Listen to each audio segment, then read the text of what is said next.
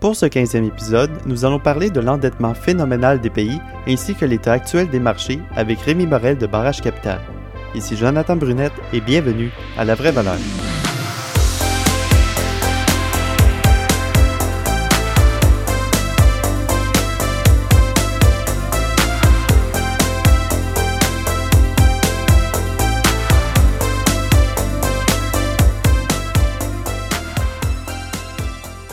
Bonjour et bienvenue au podcast La Vraie Valeur. Aujourd'hui, on reçoit Rémi Morel, qui est gestionnaire de portefeuille chez Barrage Capital. Euh, il a déjà participé à l'émission, c'était à l'épisode 3 qui portait sur la frugalité. Je vous invite à l'écouter ça, c'était très intéressant. On avait aussi eu Yannick Letourneau. Euh, donc, merci Rémi d'avoir accepté l'invitation aujourd'hui. Oui, fait plaisir. Donc, euh, on va parler ensemble de la situation actuelle de l'économie. Euh, la COVID-19, euh, ça a causé beaucoup d'impacts économiques sur les, les pays, en fait, partout dans le monde. puis rapidement, chaque pays s'est endetté pour offrir un certain soutien à leur économie et à leur population. Par exemple, au Canada, il y a eu des mesures comme la PCU, la PCUE, le soutien pour les PME, des compensations pour les malades. En tout cas, il y a une grosse liste sur le site du gouvernement. puis, pour mettre ça en chiffres, le déficit du Canada en 2019 était de 20 milliards, puis seulement en mai 2020, c'était à 22 milliards et on prévoit que pour 2020, le déficit va s'élever à 343 milliards de dollars. Donc ça, ça fait en sorte que la dette totale, qui est présentement à 886 milliards, devrait dépasser le billion euh, d'ici la fin de l'année. Effectivement. Euh, puis aux États-Unis, euh, la dette en le déficit en 2019 était de 985 milliards. Maintenant, il est rendu à 3 billions et on prévoit 6,6 billions pour l'année 2020, qui va faire une dette totale de 27 billions. Euh, donc, les, pays s'endettent, euh, les entreprises, il y en a beaucoup qui font faillite, il y en a qui sont en difficulté. Donc, ça cause des pertes d'emplois et on ne sait pas quand tout ça, ça va finir. tout semble vraiment horrible en ce moment. Effectivement. Et une question que j'ai pour toi, Rémi, c'est pourquoi les marchés sont en haut présentement? Euh, oui, c'est une excellente question. Euh, euh, je vais t'avouer que quand que ça a descendu en masse, on regardait qu'est-ce qui se passait au niveau de, l'arrêt de l'économie, qu'est-ce que ça allait produire comme impact. Euh, ça a été un peu surprenant à quel point la, bourse a rebondi. Euh, on n'avait pas prévu à quel point qu'il y aurait une intervention aussi massive du gouvernement. Euh, fait il, y a, il, y a, plusieurs facteurs, en fait. Je vais commencer avec un qui explique peut-être le Standard Poor's 500, qui est l'indice le plus suivi aux États-Unis. Euh, un, des facteurs, c'est les, euh, les fans, les compagnies euh, qui ont profité beaucoup du mouvement euh, Internet, la transition vers en ligne. Alors, on parle de Microsoft, Amazon, Alphabet, Facebook, Netflix. Alors, tous ensemble, je pense que ça représente quelque chose comme peu plus que 20 de, de l'indice. Alors, en ayant très bien fait, c'est sûr que ça a influencé les marchés en général. Euh, un deuxième facteur, c'est la baisse des taux d'intérêt. Alors, euh, évidemment, la, Fed, pour essayer de, diminuer le choc de la crise, ben, elle baisse les taux. Mais ça, ça contribue à, la bonne tenue des marchés boursiers.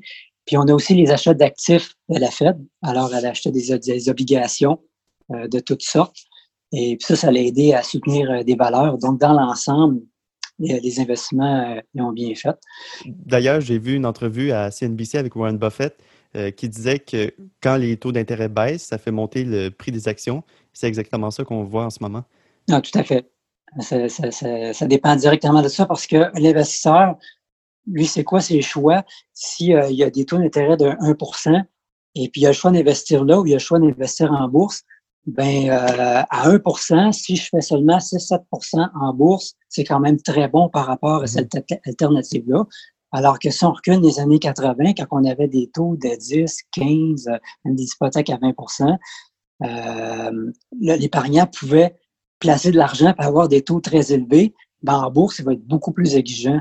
Alors, ça oui, effectivement, ça a un, impact direct. Euh, évidemment, l'aide du gouvernement, le nombre, la quantité phénoménale d'argent qu'il a mis, c'est du jamais vu. Euh, tous les différents gouvernements à travers le monde, ils ont vraiment injecté beaucoup d'argent. Et ça, c'est sûr que ça l'a, ça a aidé l'économie à absorber le choc. Et puis, je pense que ça a été perçu vraiment favorablement par les marchés boursiers.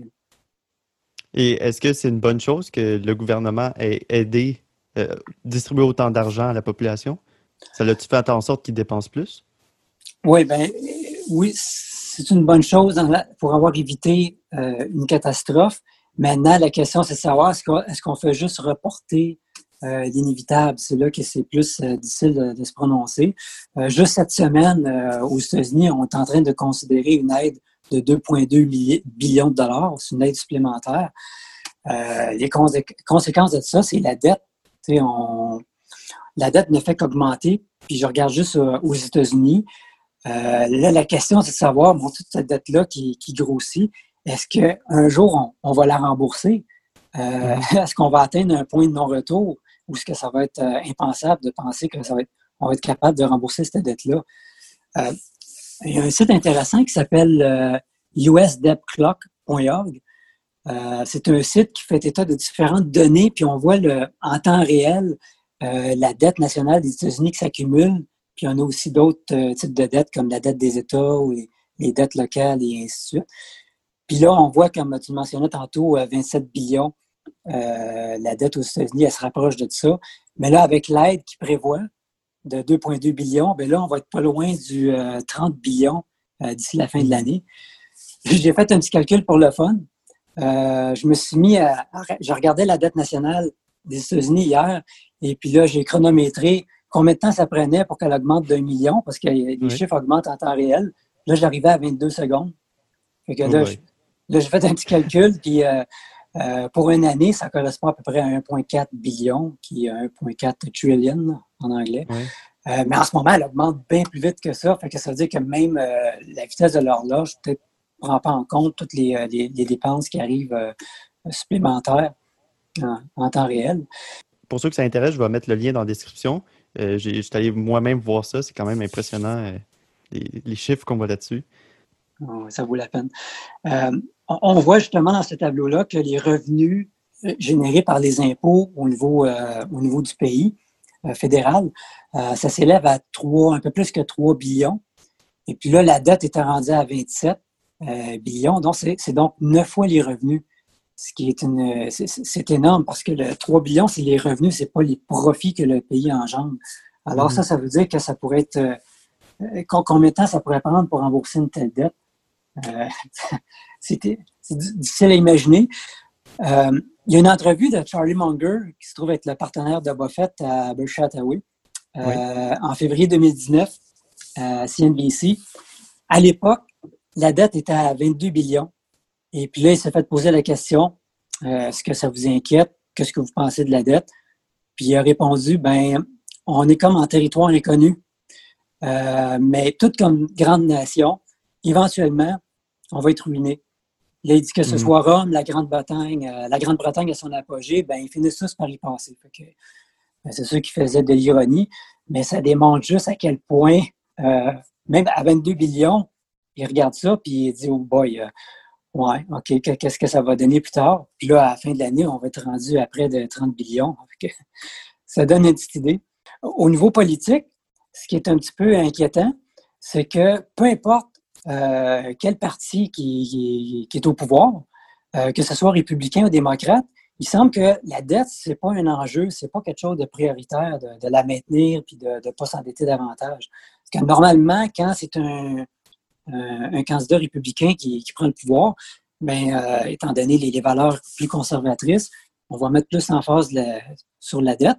Puis là, ben, avec Donald Trump, c'est comme si la dette, ça ne comptait pas vraiment, c'est pas grave peut piger euh, euh, dans, dans cagnotte qui, qui a de l'argent à l'infini, puis euh, payons-nous des services tout le temps, tout le temps, tout le temps, puis moi, on peut même mhm. baisser les impôts, il n'y a comme pas de limite. C'est presque rendu une nouvelle mode de, s'endetter. Bien, c'est ça, exactement. C'est que normalement, quand ça va mal, c'est correct d'utiliser des emprunts pour absorber le choc d'une crise. Mais quand ça va bien, là, on est supposé de rembourser ou du moins ne pas au moins augmenter la dette. Mais là, mm. même quand ça allait très bien, on se mettait, la, la, dette a continué de, monter. Puis ça, c'est pas juste les États-Unis, c'est arrivé un peu partout euh, dans le monde, hein. au Canada également. Est-ce que les élections ont une influence sur l'état des marchés présentement? C'est difficile à dire. Euh, ça dépend. Ce sont pas mal euh, les deux candidats. c'est vraiment difficile à dire lequel va gagner. Donc, si, mettons, c'était euh, Biden, euh, lui, il parle de d'augmenter les, taux corporatifs. On se souvient qu'il avait été baissé par Donald Trump. Et puis, il parle de la, réglementation. Ben, on s'attend à ce qu'il y, en ait plus. Et puis, il y a aussi des hausses d'impôts à prévoir sur le gain capital, sur les revenus. Euh, quel impact ça va avoir, c'est difficile à dire. Est-ce que ça va nécessairement être euh, négatif? Des fois, on a toujours des, surprises. Puis en tant qu'investisseur, euh, il faut être humble. Puis on a beau faire des prédictions, on, a souvent tort. Donc, il faut prendre ça avec un, grain de sel. Mais à long terme, c'est sûr que ça va être moins, moins porté à, être bon pour, pour l'économie. Puis dans le cas de Trump, ben, même s'il il garde les, mesures en, place qu'il avait mis, ben, juste l'augmentation de la dette en soi, ça peut être un problème. Fait que c'est pas, pas nécessairement une bonne nouvelle, de mon avis personnel. Penses-tu que Trump a essayé de, tout faire pour soutenir euh, le niveau des marchés avant les élections? Ah, non, c'est clair. je pense que oui. OK. Oui, parce qu'il fait souvent référence au marché boursier. Puis dans sa tête, ben, si le marché boursier va bien, ben, ça, ça va l'aider à, à l'emporter là, en, novembre. Fait que oui, je suis pas mal sûr que il a dû penser à toutes sortes de, de façons là, de, supporter le marché là, euh, pour arriver à ça. Puis tantôt, on parlait un peu des taux d'intérêt. Euh, qu'est-ce que ça fait quand les taux d'intérêt restent bas longtemps? Oui. Il, y a Charlie Munger hein, qui, euh, j'ai mentionné tantôt, le, le, partenaire de Buffett, qui a dit une citation super intéressante que, que je considère peut-être une des plus importantes. Puis euh, il a dit Je pense pouvoir comprendre l'importance des incitatifs mieux que 95% des gens de mon âge. Et pourtant, mm. toute ma vie, j'ai sous-estimé son pouvoir. Jamais une année ne s'est écoulée sans que je sois surpris par ce phénomène, m'amenant ici à l'étudier davantage. Fait que ce qu'il dit dans le fond, c'est que les incitatifs, on a tendance, c'est difficile de, de, euh, de ne pas les sous-estimer. Puis quand on met des incitatifs en place, ben, le, comportement des gens, des compagnies, ça finit par euh, aller en fonction de ça. Et puis, ce que ça fait des bateaux d'intérêt? Ben, euh, le gouvernement, lui, ce qu'il veut, dans le fond, c'est que on, au lieu d'épargner, on dépense plus pour que ça puisse stimuler l'économie. Mais en même temps, ce qui est étrange, c'est que bon, les gens continuent à acheter des obligations. Puis quand je dis les gens, mais c'est aussi les, sociétés, puis les autres pays, mm-hmm. euh, les banques, ils achètent, ils, en, empilent les obligations.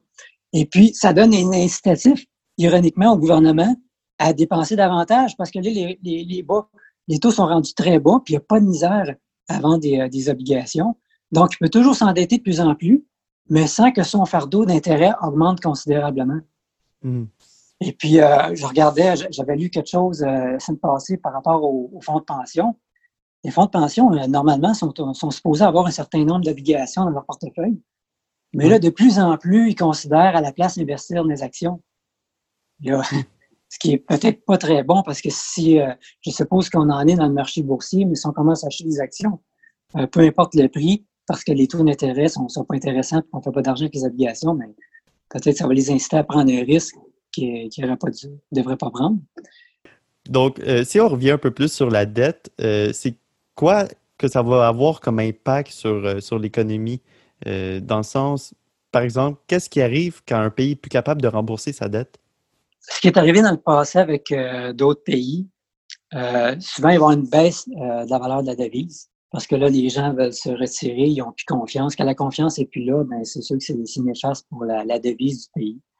Euh, il y a une hausse des taux, parce que là, pour pouvoir euh, s'endetter à nouveau, ben, euh, les, différents acteurs dans l'industrie vont demander des taux beaucoup plus élevés, étant donné la, nouvelle perception des risques, pas que le pays pourrait vraiment ne jamais repayer sa dette.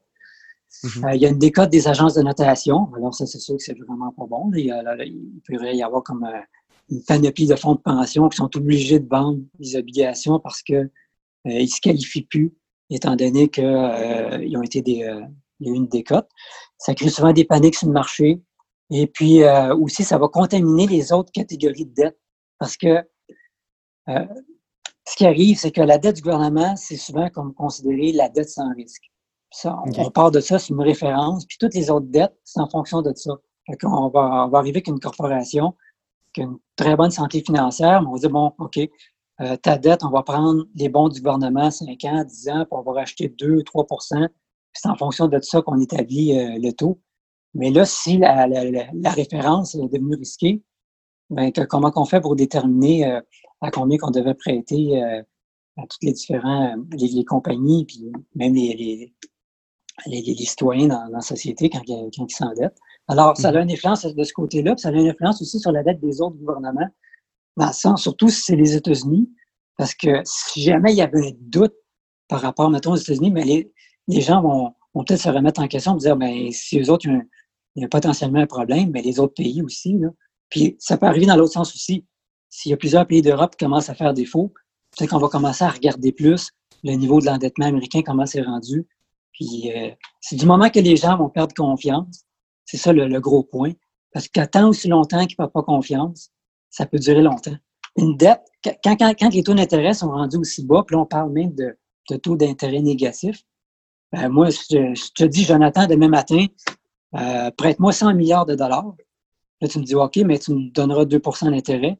Je dis, ben non, là, 2% euh, je ne suis pas capable de te payer ça. Mais si tu me charges zéro, ben, ça va faire un plaisir à chaque mois de te payer un intérêt de 0 là, ça, va être, ça va être facile pour moi de faire ça. il n'y a comme plus de limite. Fait que quand on est rendu avec des taux ridicules, pendant combien de temps que ça peut durer? Ouais, c'est vrai. Si les États-Unis sont à 30 euh, billions d'ici la fin d'année, mais avec des taux euh, proches de zéro, pourquoi ils ne se rendraient pas à 100 billions? Fait que on ne sait pas quand est-ce que, que, ça va arriver. C'est ça, c'est la grosse question. Puis rendu avec des, grosses dettes comme ça, est-ce qu'il y a des manières de les rembourser? Oui, effectivement, il y a, plusieurs manières. Alors, ce qu'on peut faire, c'est, bon, évidemment, ce serait de créer des surplus, mais ça, c'est plus difficile. Politiquement, c'est difficile de faire ça vraiment sur plusieurs années. Euh, on peut compter sur une expansion d'économie puis maintenir la dette. Euh, un peu ce qui est arrivé aux États-Unis comme les années 50, 60, euh, quand la dette, après la Deuxième Guerre mondiale, était élevée, mais là, elle s'est mise à, diminuer par rapport au, produit national brut. Alors, ça, c'est une, une manière qui, qui, est efficace. Mm-hmm. Mais sinon, c'est le, gouvernement peut négocier des coupes, euh, euh couper la dette, ou tout simplement recommencer à zéro ou pas loin. Je sais que l'Argentine a fait faillite. Je pense cette année, c'était la neuvième fois. Ah oui. Je ne sais pas comment ça s'est passé, chacune de ces faillites-là, mais euh, bon, les autres, c'est, euh, ça allait être rendu une habitude. Là. Je pense pas ça s'est rendu que ça arrive nécessairement avec euh, ici au Canada, ou aux États-Unis, mais c'est des façons qui est arrivé dans le passé là, ailleurs. Avec la, la, dette qui augmente de plus en plus, est-ce qu'on pourrait voir une déflation? Oui, ben c'est sûr que la, la Fed, en fait, elle s'assure qu'il n'y ait pas de déflation, puis elle vise un taux de 2 qui est une légère inflation, qui se trouve être un taux qui fait qu'il est euh, assez haut pour ne pas verser dans la déflation, pour se garder une marge de, manœuvre, et pas trop non plus pour qu'ils se mettent à avoir l'inflation puis qu'on perd le contrôle euh, de la devise. Mais le, problème avec la déflation, c'est que si ça arrive, ben, les, prix baissent. Mm-hmm. Euh, puis à ce moment-là, l'argent prend de la valeur. Puis ce que ça peut créer chez un consommateur, c'est un désir d'attendre, étant donné qu'il sait que les prix vont baisser il va dire, bon, ben, OK, pourquoi j'achèterais de suite si je sais que dans un mois, six mois, un an, je vais pouvoir acheter la même chose moins cher? Mm-hmm. Et puis ça, ça arrive, mais ça crée un cercle vicieux. Et puis là, le problème avec la déflation, c'est que les dettes, les compagnies qui ont des dettes ou les individus, ben là, ils ont, ils ont un certain montant, mais quand il y a une déflation, c'est comme si leur dette augmentait. Parce que la déflation, éventuellement, ça conduit à une baisse des salaires, tout se met à baisser. Là, leur dette, eux autres, elle, elle baisse pas. Alors, ça pourrait créer, une cascade de faillite si tout le monde commence à avoir euh, la, peur que les dettes ne soient pas remboursées. Donc, ça crée un cercle vicieux qu'on veut éviter à tout prix. Maintenant, euh, en ayant une certaine inflation, si euh, la dette augmente tout le temps, le, problème, c'est que ça pourrait mener à beaucoup d'inflation. C'est quelque chose que Buffett, il, il, il y a longtemps eu peur. Euh, puis on peut voir qu'est-ce que ça fait quand il y a trop d'inflation. Il y a des pays euh, comme, mettons, le Zimbabwe, c'est un exemple extrême. Mm-hmm. Mais euh, en novembre 2008, les prix doublaient à tous les jours. Alors, je ne sais pas à quoi ça ressemble un environnement quand les prix doublent à tous les jours, mais je m'imagine, mettons, aller dans une boulangerie et acheter du pain, puis on dit c'est 4,50, puis là, tu sors ton argent, ton portefeuille, puis whoop, Tu arrives pour payer, puis tu dis non, non, là, c'est rendu plus cher, puis ça a pris quelques secondes avant que tu le payes. Alors, donc, juste un autre exemple, euh, toujours par rapport au Zimbabwe. Euh, le 14 novembre, sur un an, euh, la dette avait augmenté de 90 trilliards de pourcents. Hmm. Alors, c'est du, du, jamais vu, là. Mais pour, pour les auditeurs, les auditeurs je sais que c'est peut-être pas évident à comprendre les, ce genre de, chiffres-là parce qu'on a comme deux façons d'utiliser les grands nombres. Euh, nous autres, ici, en français, on utilise euh, le système d'échelle longue, alors que dans plusieurs pays anglophones et aux États-Unis, ils utilisent plus le système d'échelle courte. Alors, en anglais, on a million. Après ça, c'est euh, billion puis trillion. Ça finit tout en ON. Fait que c'est comme si en français, c'était million, billion puis trillion. Mais nous autres, ici, comment que ça fonctionne? C'est qu'après million, c'est milliard. Il y a toujours un A, ARD, mm-hmm. une finition en A entre chaque. Fait qu'on passe de million milliards, billions, billiards, puis trillions, trilliards. Hmm. Et que ça veut dire que un trillion, dans notre langue, c'est beaucoup plus qu'un trillion euh, en anglais.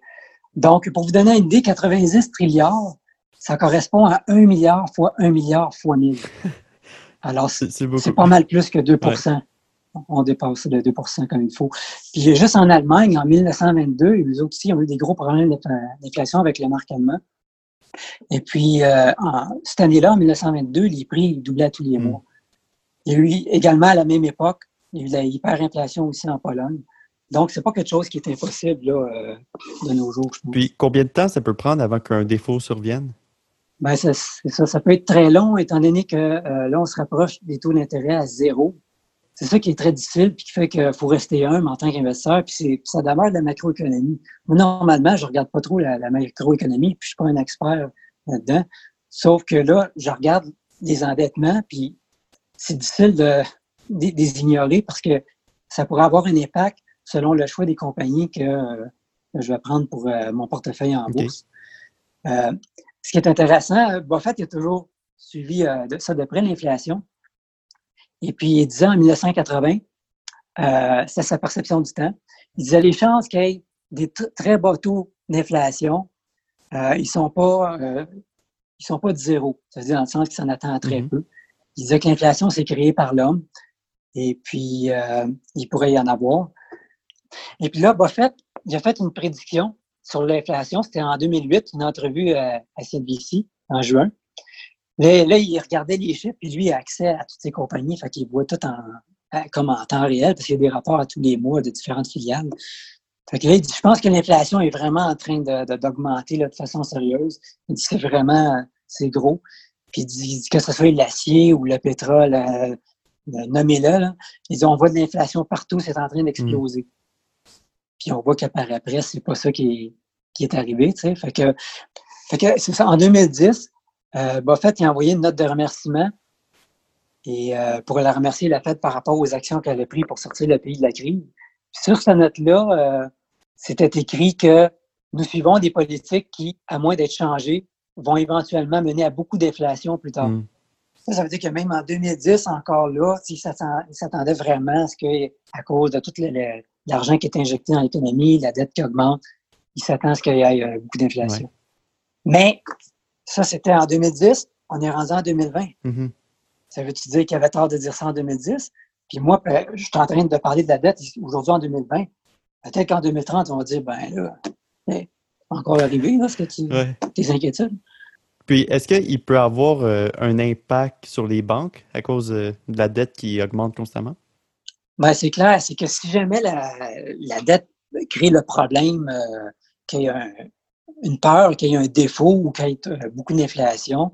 Mais étant donné que les banques ils détiennent beaucoup d'obligations, mhm. euh, ils ont des prêts, puis après ça, ils ont des obligations qui doivent donner de différents euh, véhicules liquides pour qu'ils puissent, parce qu'ils ont besoin de ça si jamais il y a des, des gens qui réclament les dépôts, ils ne peuvent pas juste avoir des prêts. À ce moment-là, ils ont des obligations corporatives, des obligations gouvernementales. Eh bien, là, si, ce qui arrive, c'est que s'il y a une peur par rapport au défaut, ben là, tout d'un coup, la valeur de ces euh, obligations-là pourrait baisser de façon considérable. Puis d'ailleurs, euh, quelque chose d'intéressant que j'ai vu euh, par rapport à ce qui est arrivé cette semaine, c'est pas cette semaine, mais je l'ai lu cette semaine, en 198, dans le temps de la crise de la mm-hmm. Russie. il y avait quelqu'un qui avait un, un, commentaire, là, quelqu'un qui, était, qui gérait un fonds pour la Russie, puis il disait que il y avait une grosse décote du rouble. La monnaie avait vraiment, là, à cause, il y a eu, ça, ça allait pas vraiment pas bien, puis il disait que ça allait donner une, leçon aux banques de diversifier leurs actifs.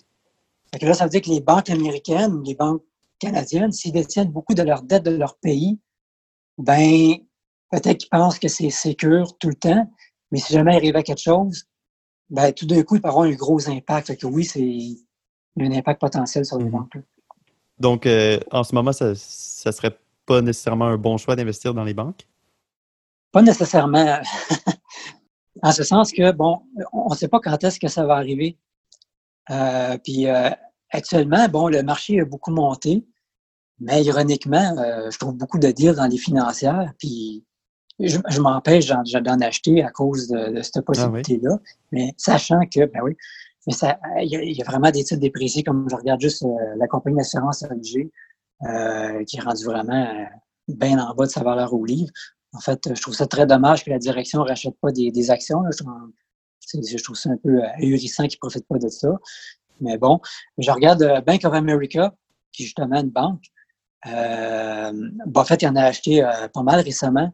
Donc, confiance sur ses perspectives à moyen terme et long terme. Donc, de moi vraiment que si ça va très, ça continue à aller bien, ben ça devrait bien faire parce que si on prend le, le prix actuel la Bank of America par rapport à sa valeur tangible. Moi, j'utilise toujours la valeur au livre tangible. Puis souvent, ça va être le Common Equity Tier 1 dans, le, dans le 10K euh, de la compagnie. Euh, plutôt que de prendre la valeur qui est affichée, là, qui tient compte des intangibles, pour moi, c'est pas une valeur euh, qu'on peut se fier. C'est sûr que si on prend ça, on a l'impression qu'il est en bas de sa valeur au livre. Mais actuellement, il serait à 1,25 fois. Et puis, le moindrement qui fait un rendement que de l'allure sur son capital, ben, il pourrait facilement aller à deux fois. Tu sais, ça serait, c'est, pas impossible, donc ça pourrait être un bon deal. Mais si le scénario catastrophe arrive, c'est pas difficile d'imaginer qu'il euh, pourrait être lourdement affecté. On regarde par, mettons les prêts. Je regarde souvent les prêts par rapport à l'équité tangible. Euh, l'équité tangible que j'utilise, c'est moi, c'est 171 milliards selon le dernier rapport dans le cas de Bank of America. Ben, les prêts sur cette valeur-là, c'est 5,8 mhm. fois. Ça, ça veut dire que si les prêts, ça va tellement mal dans l'économie parce que tout se met à débouler parce que le gouvernement, il y a un risque de défaut, puis l'économie va mal en, même temps. Mais il faut juste qu'il y ait 17 à 18% des prêts euh, qui perdent de, la valeur pour qu'il n'y ait plus de valeur, mhm. que le capital de la banque soit enrayé. Sinon, on prend, mettons, euh, leurs obligations qu'ils détiennent, par rapport à leur équité tangible, c'est 2,6, 2,7 fois. Fait que là encore, c'est de l'effet levier. Quand on parle des banques, c'est toujours une question d'effet levier. Puis la moindre baisse est magnifiée. Chaque catégorie d'actifs a comme son, son levier. Et puis ça fait en sorte que si on additionne les risques possibles, que ce soit au niveau des obligations qui perdent de la valeur, au niveau des prêts euh, qui ne seront pas euh, remboursés, ça n'a pas besoin de baisser beaucoup pour que ça ait un gros impact sur l'équité. Donc, il y a un risque, hmm. Mais le prix, en ce moment, il semble intéressant si euh, le scénario catastrophe euh, il survient. Puis, euh, parlant d'un scénario catastrophe, les marchés ont beaucoup monté et au début septembre, les, marchés étaient presque au niveau avant COVID, donc avant la, grosse chute. Et est-ce que c'est possible de profiter de la situation actuelle, d'avoir, euh, de trouver des aubaines quand le marché est autant haut? Et est-ce que c'est une bonne idée d'acheter maintenant ou on devrait attendre si ça chute? Moi, c'est une grosse question. Euh, moi, personnellement, je suis investi euh, à la mhm. bourse.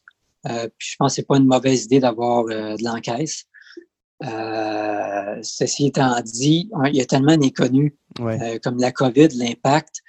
Euh, qu'est-ce que ça va être, comment ça va aboutir, est-ce que le gouvernement va intervenir encore massivement?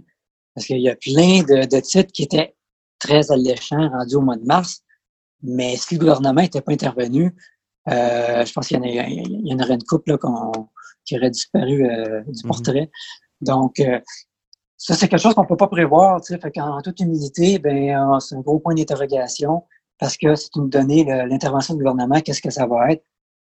Euh, il va probablement tout faire pour euh, supporter l'économie. Puis là, on le sait, la dette c'est pas un problème. C'est comme si euh, on, a, on avait une source infinie d'argent dans laquelle on peut puiser. Fait tant aussi longtemps que ça, ça fonctionne, on peut aller, euh, on peut faire un, bon bout de chemin.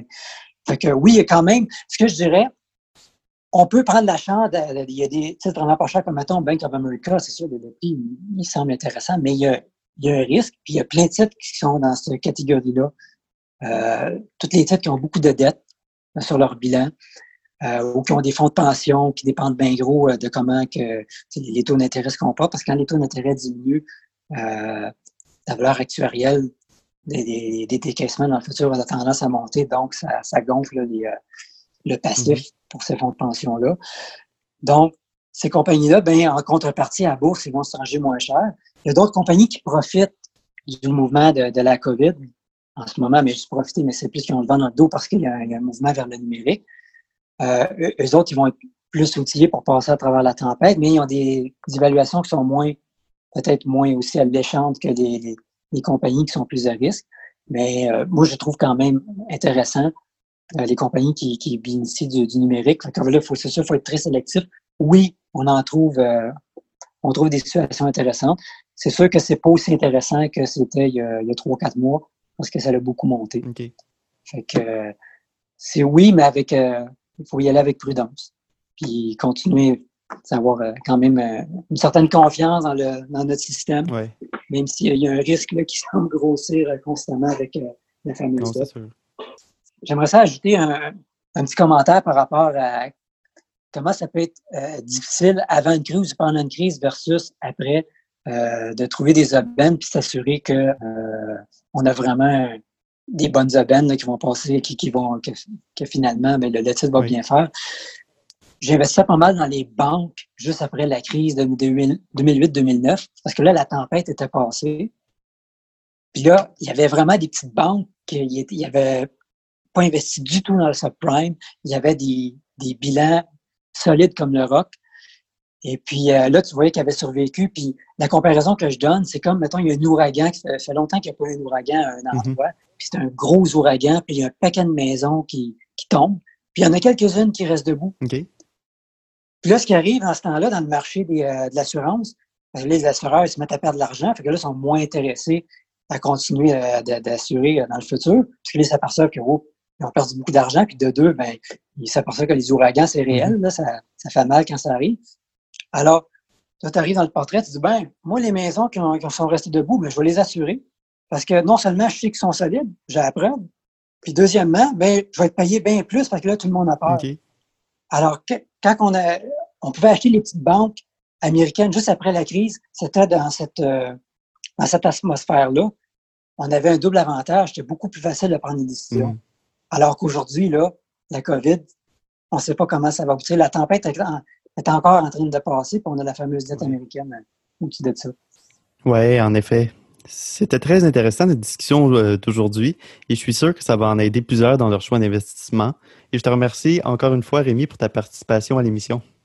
Ça fait plaisir. Donc, pour toute question ou commentaire, vous pouvez joindre la communauté du podcast La Vraie Valeur sur Facebook. Euh, le lien va être dans la description et vous, pouvez aussi écrire à info à. Je vous invite aussi à aller visiter la page web de ce podcast pour y trouver différentes sources et des articles intéressants à propos du sujet d'aujourd'hui. Et on se retrouve la semaine prochaine pour un autre épisode de La vraie valeur.